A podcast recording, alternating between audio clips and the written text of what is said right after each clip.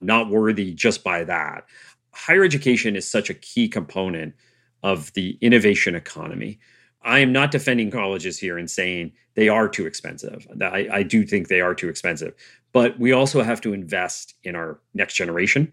Uh, and I think federal and state governments have to start putting more money toward higher education.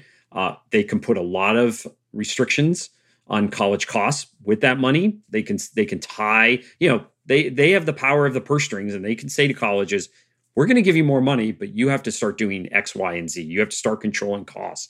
They can do that if they wanted to.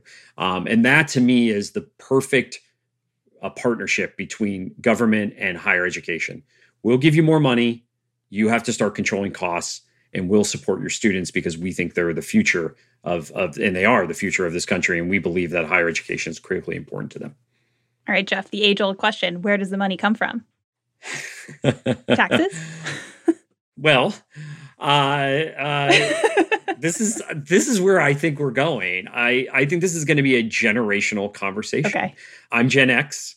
Uh, my kids are Gen Z. Uh, my parents are part of the silent generation. We are spending. I love my parents, and trust me, I'm not saying let's cut Social Security out and let's cut Medicare out, but we spend a lot of money on our oldest generation. And I know this is not popular to say, is there something we can do to drive some of that money to the next generation who are going to be supporting us right? They're the this younger generation that'll be paying for our social security one day for example and things like that.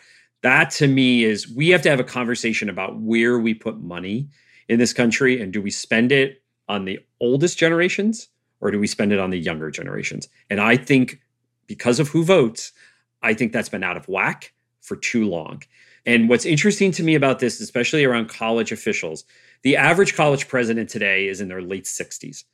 For the most part, they went to college when it was free or close to free.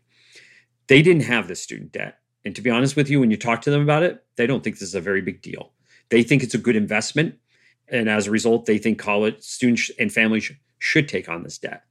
And because they grew up in that generation where they didn't have to pay for college or pay as much for college, and that to me is, I think, once we start to see a younger generation start to get into college leadership, we may start to see a sea change around this because they will remember how tough it was for them to pay for college. To me, this is a generational question, though, about who leads our colleges and how much money we spend on different generations for education. And of course, that Gen Z and younger are going to be aging into voting age soon, and that matters. Um, where are the people who are supposed to be fixing this student debt problem? Are they in government? Are they in private sector industry? Are they in college administration offices?